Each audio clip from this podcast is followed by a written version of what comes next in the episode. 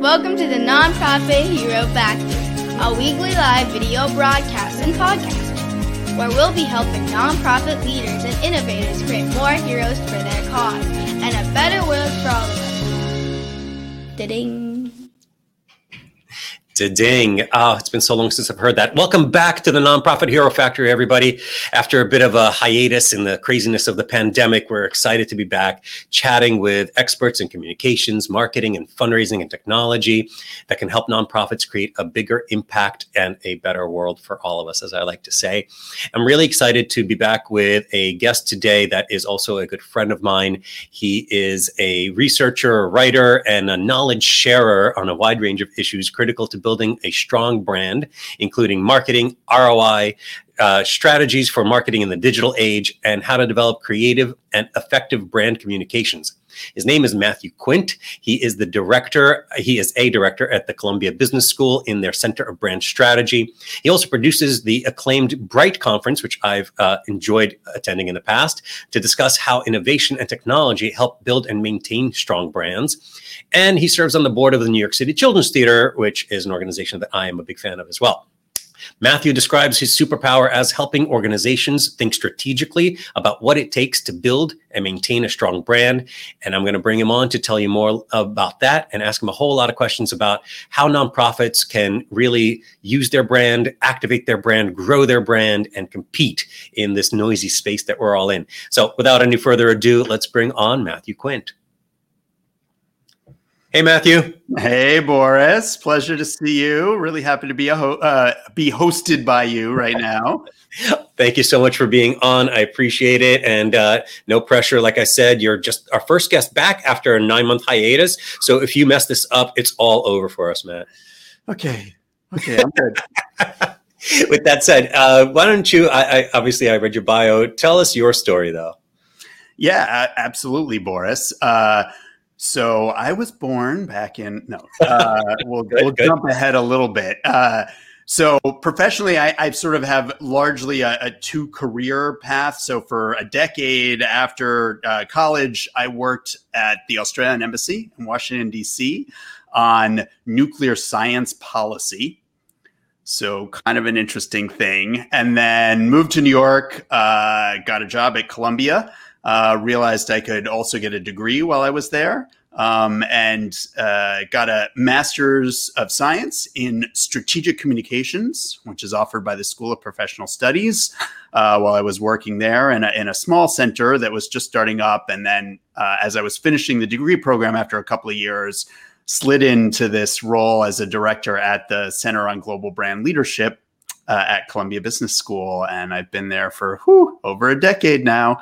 Um, so uh, really enjoy it, uh, and you know, enjoy the nonprofit world. I've been involved a few, as you mentioned, served on a board of one. Um, what the work I do uh, at the Brand Center is broad uh, and obviously largely for profit oriented. Um, so the examples and the way I think as we talk today will be a mixture of general trends I'm seeing in the space, as well as some specific uh, unique elements that go into nonprofit branding in particular. Well, I, honestly, I think that's super valuable because I find in my work a lot of times that's what I'm doing. I'm translating the latest marketing trends or the, the latest um, storytelling trends, whatever they might be, technology trends, and helping nonprofits understand exactly the best ways to use them and that it helping them compete by staying, you know, uh, staying uh, level with the other organizations out there that are vying for the same exact attention, dollars, and everything else, all the resources that nonprofits do need and, and deserve to, to get. So it's great that you're able to bring those kinds of insights and then translate them to nonprofit space. So I guess let's start with a, a, nice broad question, which is what are you seeing out there in branding in general and or in the nonprofit branding in specific? Yeah, I mean, right now, I think the biggest overall issue going on for companies, there are two core ones.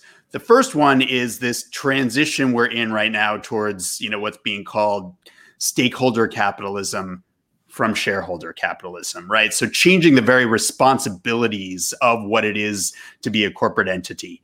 And while many have often had corporate social responsibility programs, cared about their community, et cetera, there's been a ramp up of the expectations of companies, particularly for profits, um, but nonprofits as well, in terms of what are they delivering, how are they bringing back, how are they advancing society. So everything you're doing, if you're selling potato chips or you know Ford 150s, you know F150s, if you're Ford, right? Each of these is okay. What's our overall organization mission? What's our purpose? How are we contributing? And then for what are the products and services that we're delivering? How are those meeting our mission and where are they helping society and not just you know revenue generation and profits and so as a brand you know how you're mixing in those elements is ramped up to a level that it hasn't we haven't been at really ever before um, in some ways it's an advantage to nonprofits who usually start with a very strong mission and purpose right there's a resonance there in the consumer mindset, particularly among you know younger consumers, about where is this contributing back into society element of what you're doing. There's mostly a respect that you need to be profitable to stay in business. And everyone you talk to, all the experts around, whether you're for profit or nonprofit, that's a big thing that they focus on. Uh, it's like we can't execute our mission and whatever service it is to society, we can't generate revenue and be profitable. So that doesn't go away. Um, and then the other key thing, obviously, is just changes going on right now with uh, problems in supply chain, right? Uh, which is just affecting brands and delivering on your promise to customers, right? It's hard to people if you're selling F150s, you may not be able to sell them right now because the chips that are necessary, as one example, to go into the car in order to build it aren't available. So you know, there's there's shortages on these kind of things. So, um, and yes, I apologize. I'm having a little uh, video delay. It seems. That's okay. We uh, we're still getting everything, so it's it's all good. Um, so when it comes to that. Uh, that brand authenticity, that that connection to a deeper mission. Um, you actually kind of mentioned, you know, driven by younger consumers. I know that uh, millennial culture has widely been associated with this. It, it's not that it, that Ford one day woke up and decided to be woke, if you will. It's that consumers and consumers are the same people who are also donors, uh, right? Um, they have started asking. They've started to uh, vote with their dollars and that's really what they're doing every time they donate or buy anything to vote with their dollars uh, the types of organizations that they want to support because they want a certain world in the end not just a gadget or a car that's correct i think there's there's been pressures economically and politically uh, globally that have created a new expectation of what the non government sectors in our society are doing to care for society. Now, some of those attitudes are representative in that dollar spent in many cases. Um, in some cases, people are, you know, we have to remember it, it affects some choices consumers are making and donors are making, right? Or users of, of nonprofit services. It affects some of that. Doesn't affect all of it. It's not like we've had a massive sea change, but all it takes, as we know in most cases, is a bit of a trend going in one direction.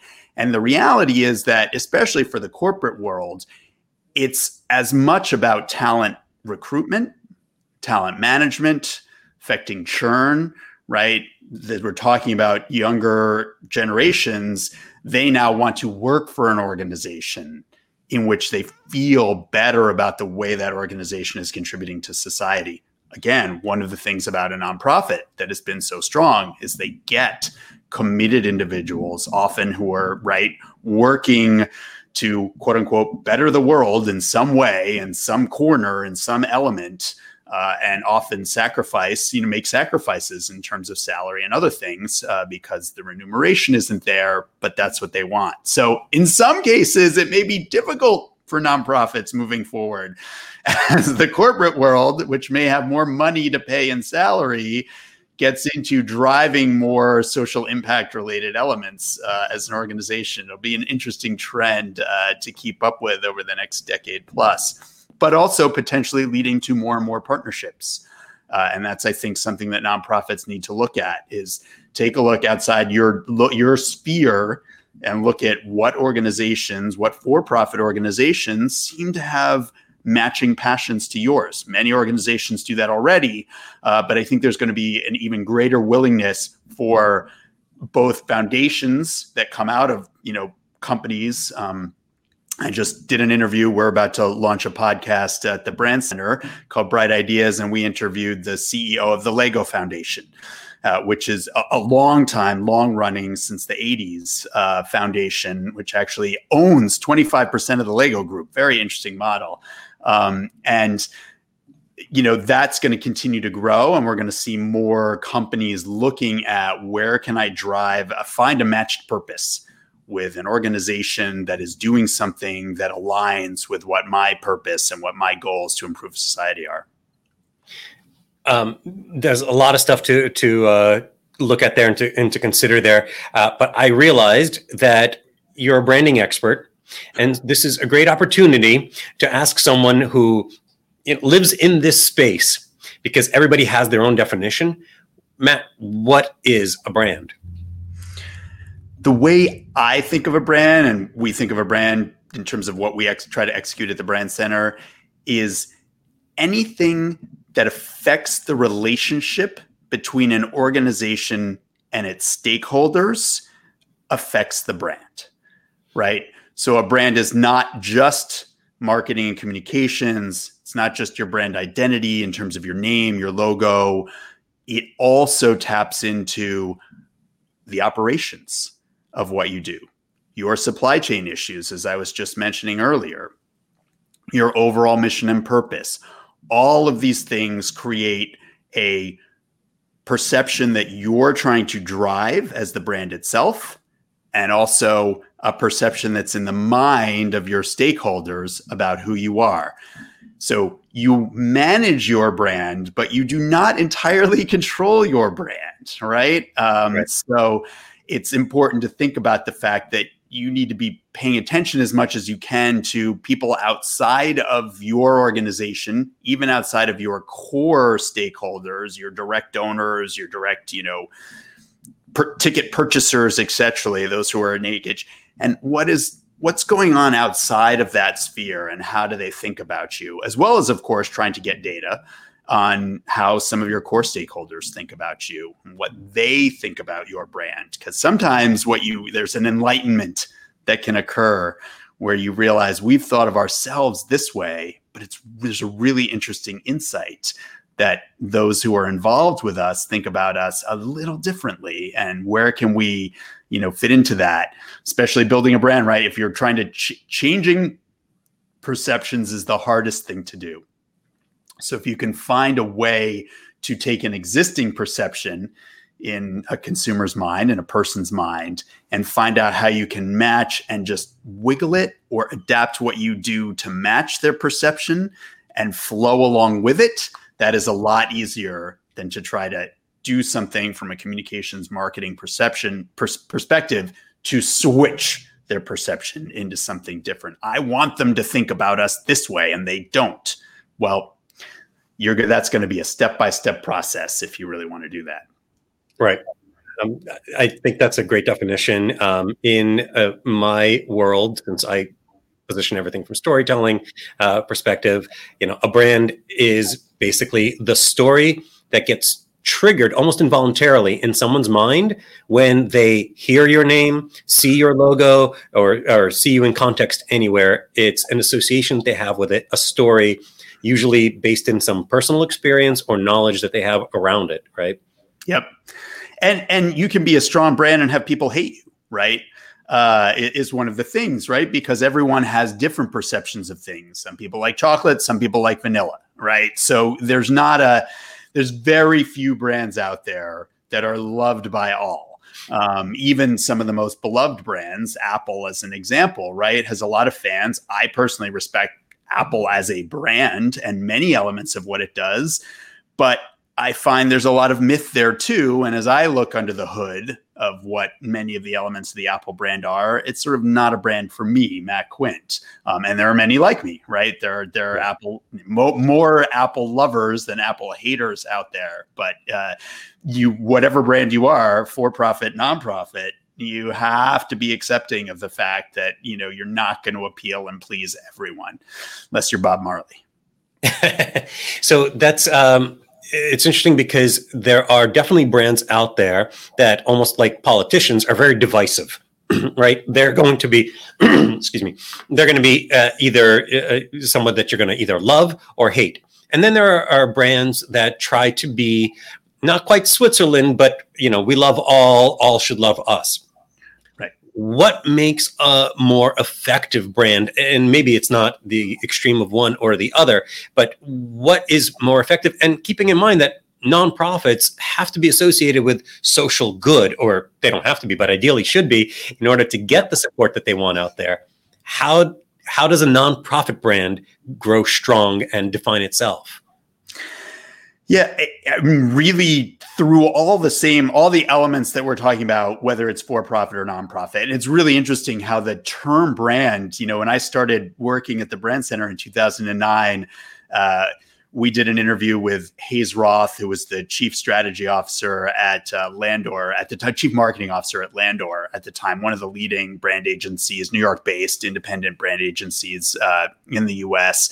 And, you know, the B word was something nonprofits didn't like back then because at that time brand was still associated with something pushed out from a company a for-profit company trying to get attention and be you know be known for something so for brands it was reputation was the terminology right and it's sort of as he talked about at the time really didn't matter what terminology used what you needed to do was understand yourself what you are trying to change what are you trying to deliver in the world? What are the obstacles to that?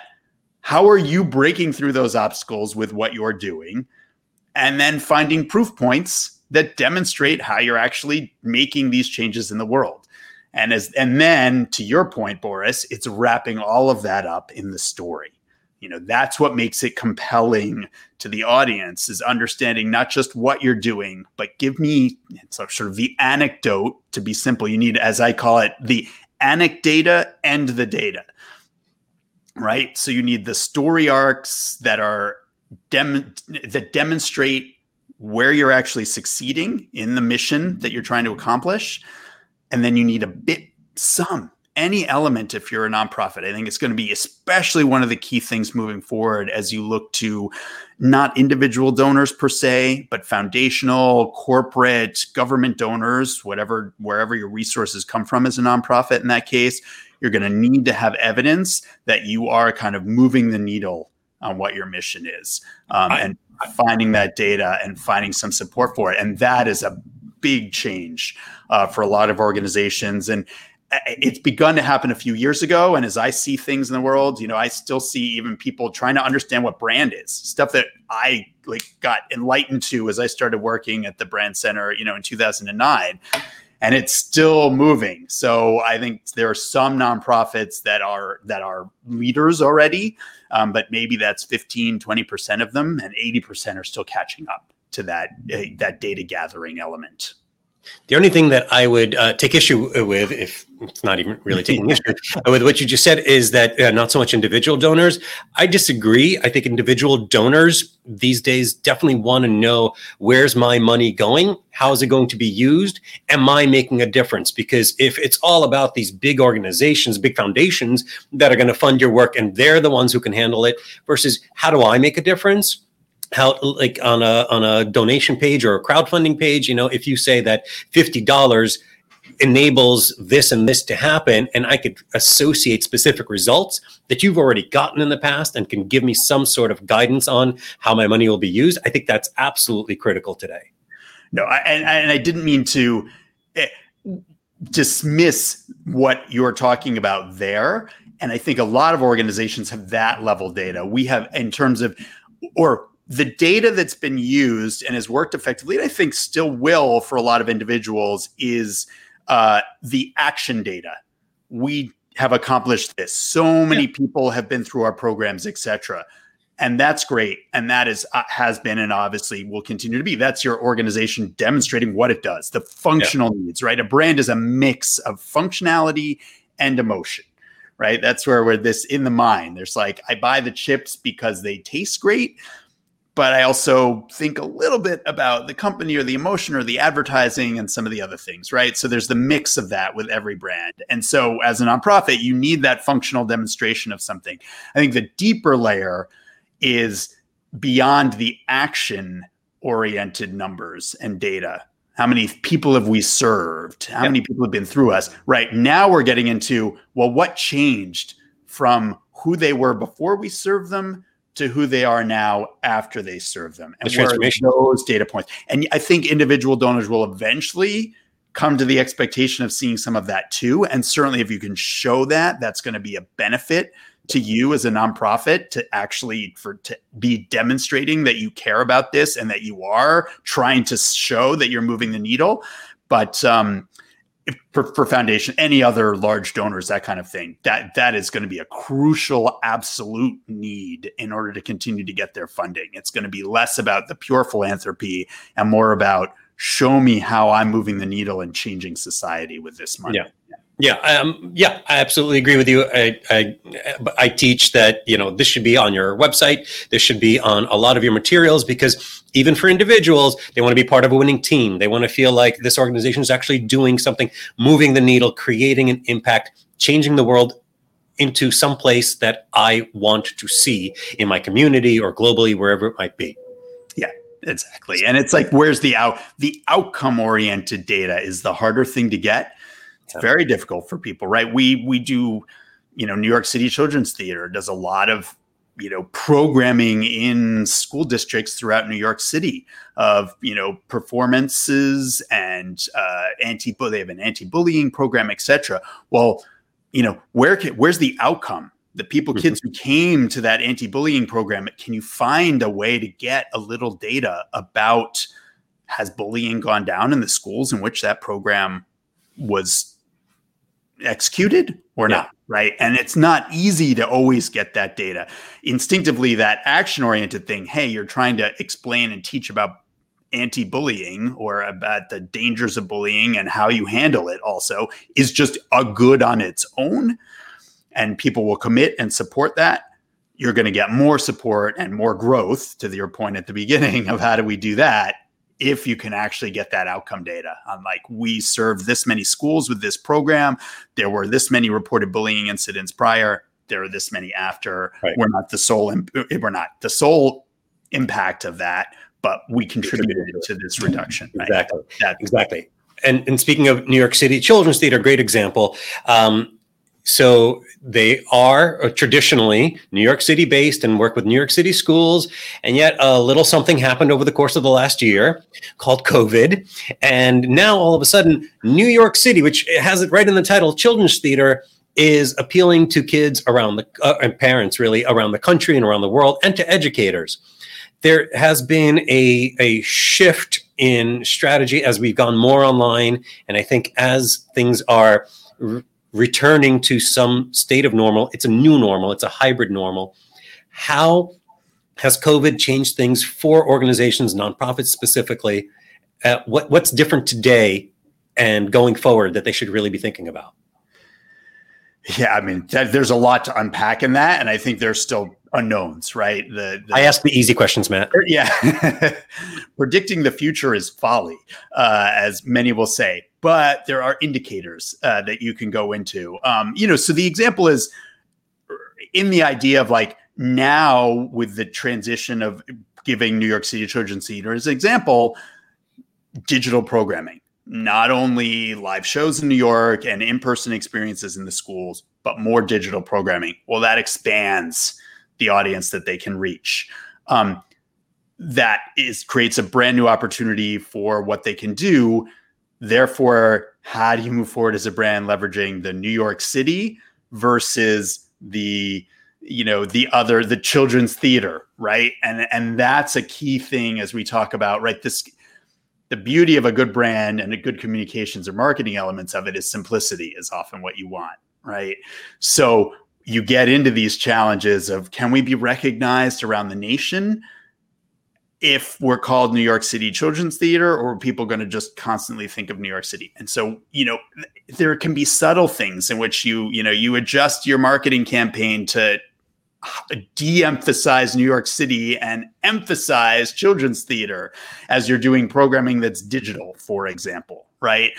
Or you de-emphasize the logo entirely, or you create a sub brand related to your digital programming, which you and you're focusing purely on that sub brand, which is you know, produced by New York City Children's Theater, but is bigger. And you know, you can look to right, you know, NPR as is a great example, right? A lot of the podcasts and episodes that you listen to there, they're crafted by public radio stations all across the country. But we think of them as NPR episodes, whether they're from you know Chicago or New York or LA, um, and I think that's kind of the model for brands to think about: is where do you focus on the mission that you can that you want to deliver, and as there's new opportunities to reach stakeholders well outside what might be your local area that you're focused on how do we craft the brand to meet their mindset and not think of us as being entirely local and b which ones are the right opportunities to take i mean resources uh, as we know are sometimes scarce in nonprofits so Always. it's it's yeah, exactly. Always. um, right. I work for a nonprofit, right? Columbia University is a nonprofit institution. So I know it well myself. Um, and so it's it's understanding where the opportunities to do it, where you take where you take a step back. And this gets into another thing, right? As we talk about brand building in broadly, right, which is in the way that digital communications er, digitization has changed so much about our world, the way we interact with each other, the way we interact with brands, companies, products, services. Part of the building of the IT infrastructure we do is agile building, right? This ability you test, you experiment, you go, you rebuild, you break it down, you try again.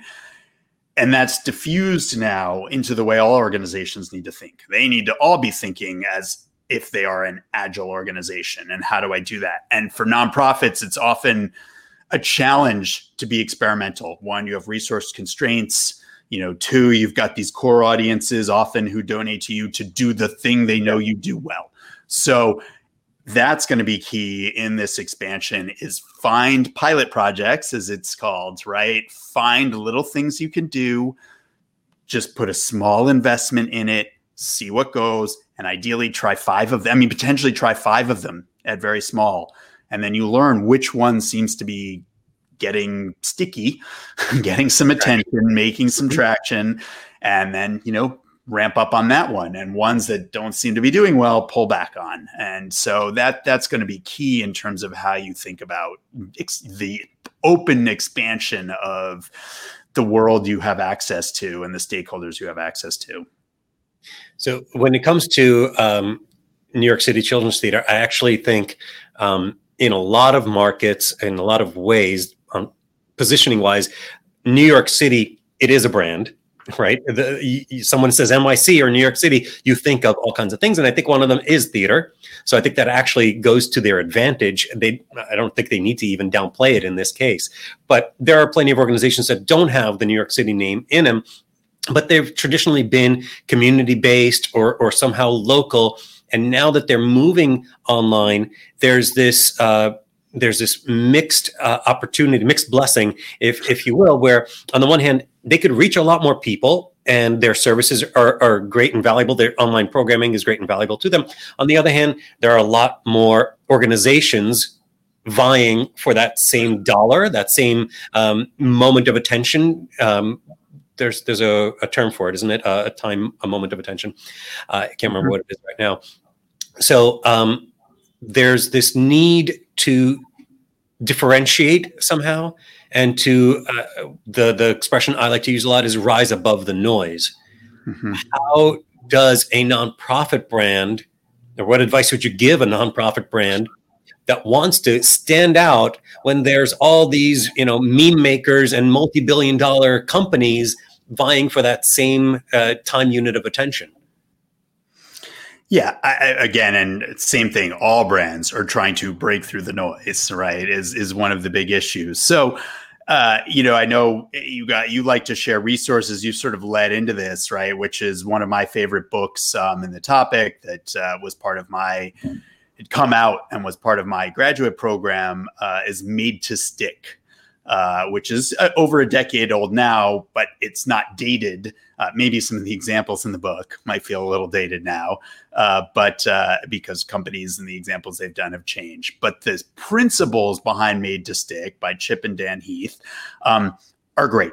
And it is this breakthrough the noise techniques that you can set up. And there's no guarantee any of this is going to work, but right. And, and the key thing is they have uh, they call it success and it's like being simple right your messaging needs to be simple to be unexpected. And that's the biggest thing to kind of break through the noise. And um, it needs to be concrete that gets back into this data this servicing. What are you doing? Something specific that people can latch onto rather than something abstract.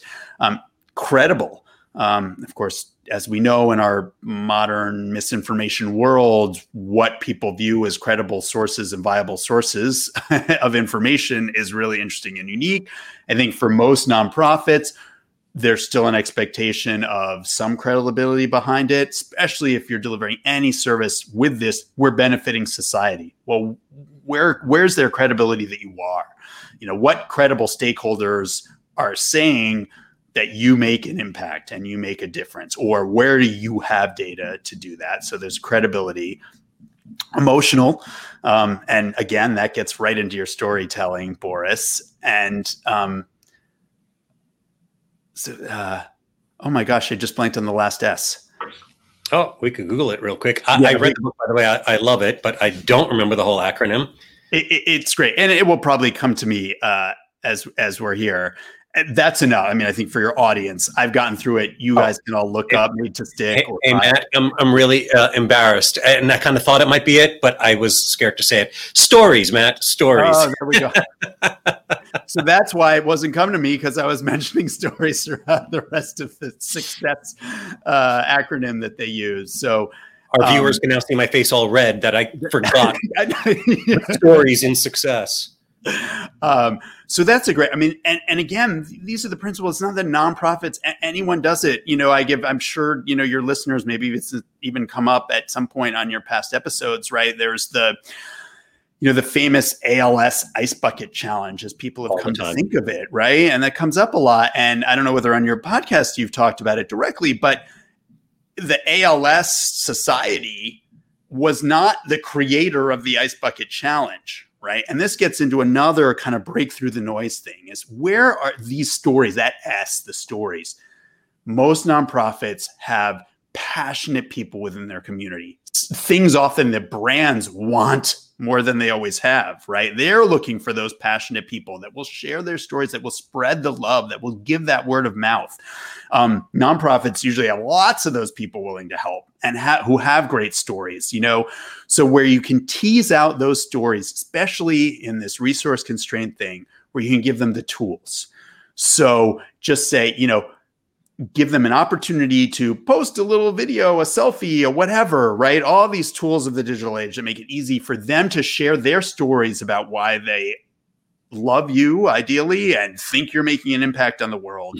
And then bring those stories. That gets that credibility thing. Often what you'll find is some of those stories are unexpected. I didn't think this i that you know there and and you end up with those success metrics by relying on your community and the stories they have to raise you above the noise Right. And it's always much better for someone else to be singing your praises than for you to be singing your own. One is uh, bragging, and the other one is accepting praise humbly, uh, as, as it may or may not be. Uh, I, I, often advise and I teach actually whole strategies on how to collect those stories to cure, constantly collect, curate, and share those yep. stories is, is critical because your um, that is proof of the work that you're doing. It's proof of people that support you. It's social proof in, in, in many ways. Um, and it is uh, organic uh, spreading of your message. Those people are your greatest champions in, in a lot of ways. They're certainly your biggest advocates and, and ambassadors. Exactly.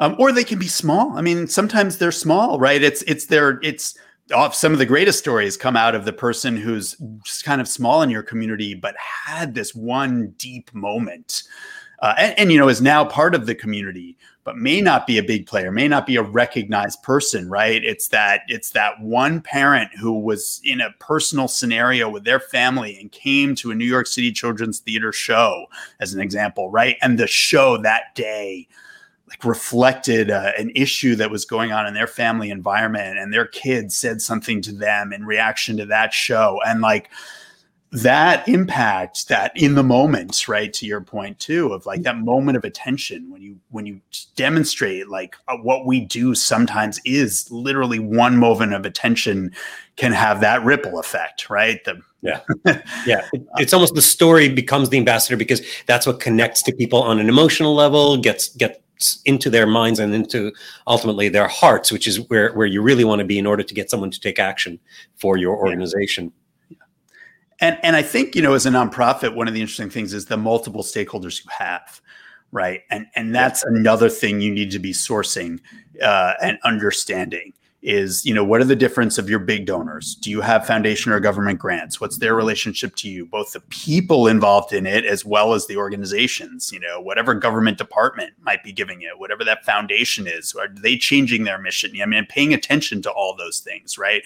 You may have users of particular services that you're doing. You may have and and someone in between right? If you're you know uh, trying to do something for people who have a medical condition. Your nonprofit is, you know, building a community. You may need the there are doctors and nurses that are these interim that are, need to bridge the patient who's going to use or a person who's with their patient who's going to use your service.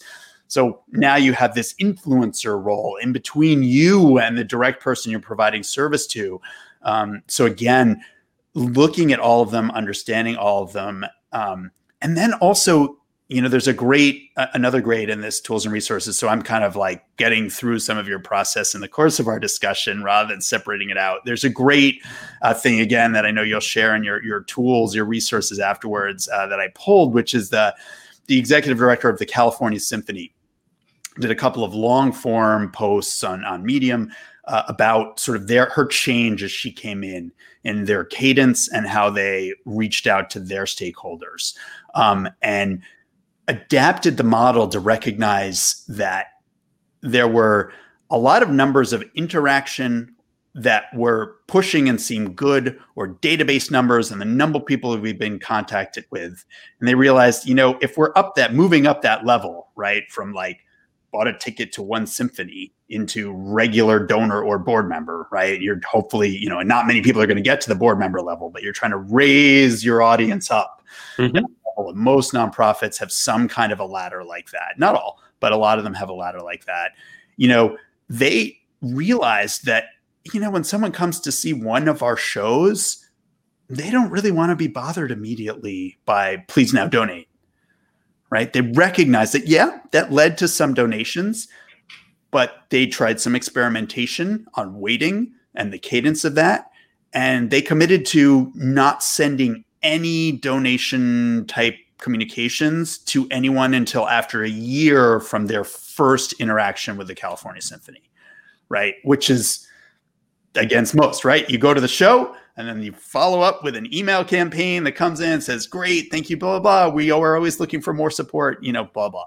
And um, you know what they recognized was that the they were as they took that community of people and they did their testing control experiment they got more returnees and more people who then upped yeah. after the year because that like giving them a break and letting them soak in the information, soak in the experience. I mean, they would still send them information about upcoming shows and things like that, which mm-hmm. is not donor, you know, and finding those cadences. And as you can experiment, depending on how large your contact database is, with different types of communications, different types of pathways. Um, you know that that's all really important as you understand the needs and the expectations of your stakeholders. Yeah so um, a, few things that, that you touched on. Um, i actually walk uh, clients through a process of creating their story source map.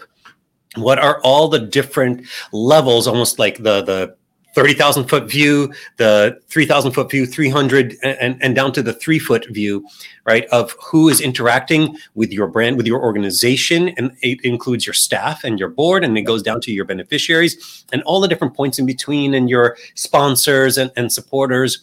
Um, and all of them are potential sources for stories because they all have a specific experience with your organization. So um, that's, I think, huge and, and critical for companies, uh, organizations to think about nonprofits.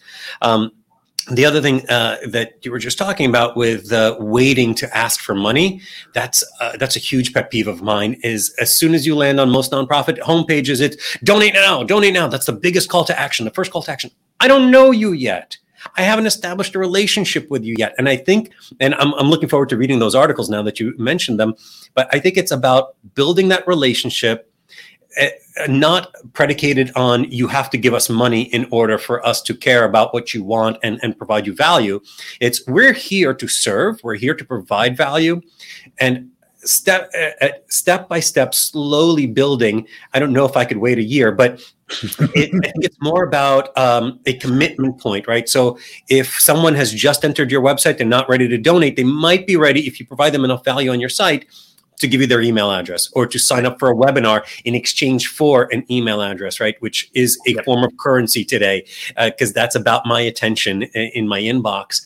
And then slowly, uh, the more value you provide, the the more you could ask for in return. Which is why galas are so so huge and successful, right? Because those are already people who are primed. They've already gotten value from you, and now you're giving them this show, and you're putting them into a situation where everyone else is also excited and giving, and there's this there's this groundswell effect where everybody's you know generously opening their pockets and they also come with the expectation yeah. that they're going to be asked for money. It's not oh by the way hope you enjoyed your dinner now give me money. Yep. Yeah no a- absolutely. Um, you're also bringing up right in this cadence of communications as we talk about it and, and i know you think about this boris right? The there too there's the donor related appeal which is like what's in it for me? Matt Quint how do i feel in giving? What's why why should I why what's going to inspire Matt Quint to want to give to you that's going to be good for Matt Quint? Matt Quint's going to feel better out of just the pure giving, obviously, because we're past that. Every yeah. organization looking at the pure giving emotion. Um, and then there's the the the organizational related appeal, right? Which is the what do we do how are we serving how are we bettering society in the corner of it that we're trying to tackle um, and there's an interesting uh, another place again resource for for some of your folks to look at is uh, there's the american marketing association um, ama.org uh, they have a big search term. You can search for nonprofit, and what you get there, they have a pretty good. They do some pretty good what we call uh, in the academic world, or I call right this translation of what are those studies that are being done in the field that are right data oriented and trying to take out some confounding. Where are some of these insights? Uh, and there was one they highlighted about these donor appeals. Uh, donor versus organizational appeals and what are the impacts of them uh, and and it's really interesting if you look at the numbers right the donor appeals get more people to make a donation right but interestingly the organizational appeal gets people to make a higher amount of donation. And the experiments they did with this nonprofit as they were doing it, and they did it in three different settings, it's interesting that the over the total revenue was roughly similar. So that gets into a strategic thought process of, hey, do we just need more? Like, is an initial thing we just kind of want more people in our database? You definitely want to go with a donor related appeal. Like, how will you feel or find the donors that you know are good fits and focus on the like you know you will be helping children versus we help children right? You know in that sense right? Yeah. the organizational thing. Um, if you're like we have a good contact database we're looking for sort of a better revenue for outreach thing hey the organizational appeal can help. But the best one they found which is a little tricky because it's a two step process is to do when they used Facebook as a tool and they did a paid campaign. They reached 100,000 people on Facebook. And the best was the donor, the half of them that got the donor appeal on the Facebook message with the link to donate. And then the donate page was all the organizational appeal. So if you can actually think about that, that two-step process you know your communications with people and that you you you separate a little bit what are how are you going to feel donating? And what do we do to impact the world? Mm-hmm. and make that a two-step process.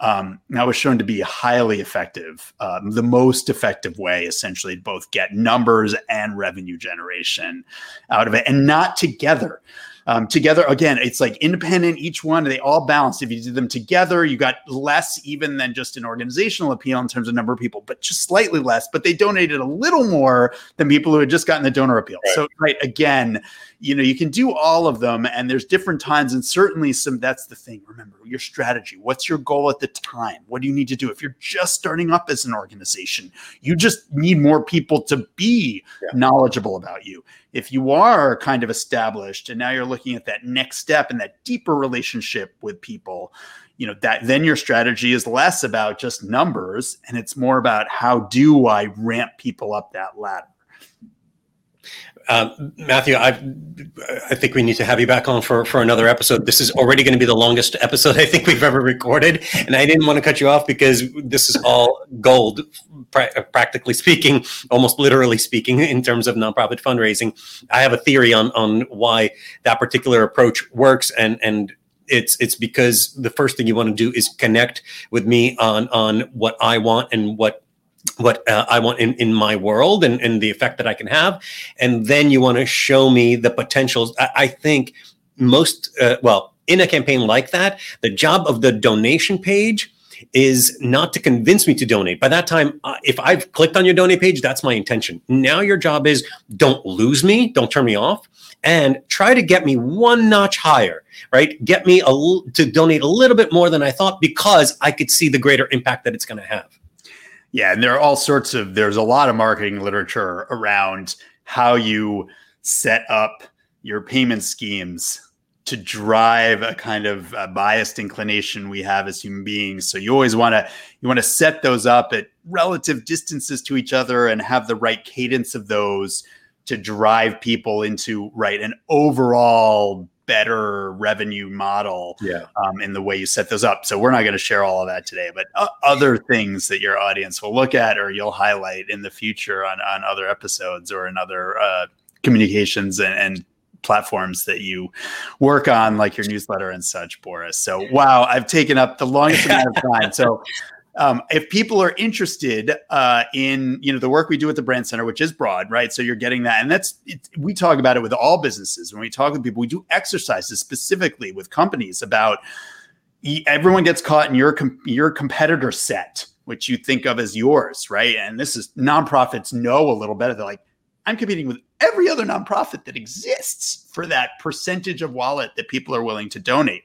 You know, it's not just the other organizations that do children's theater and competing with yeah. everyone who's donating to hospitals and everyone who's donating to you know cancer cures and anything you can think of. So um, but come so looking at that so looking at that outside competitors. So you know you can visit us and again i know boris will share this in the in the resources uh, all in the show notes. page. Yep.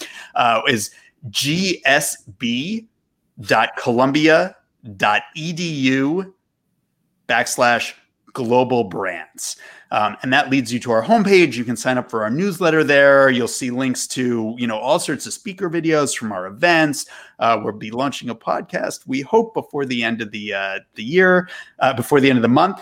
Um, so you'll have a chance to, so at the end of June. So maybe by the time you guys are watching this, maybe up and available. Um, and again, we will incorporate some nonprofit stuff. As I mentioned, one of our episodes uh, coming up will be with the CEO of the Lego Foundation and the CEO of Right to Play, one of their uh, recipient grant recipients. So, um, and if you want to reach me personally, um, just you know, I'm on that page, or or my email address is uh, mq 2120 at columbia.edu. We'll have all that so it's easy for people to just click a button and, and link to.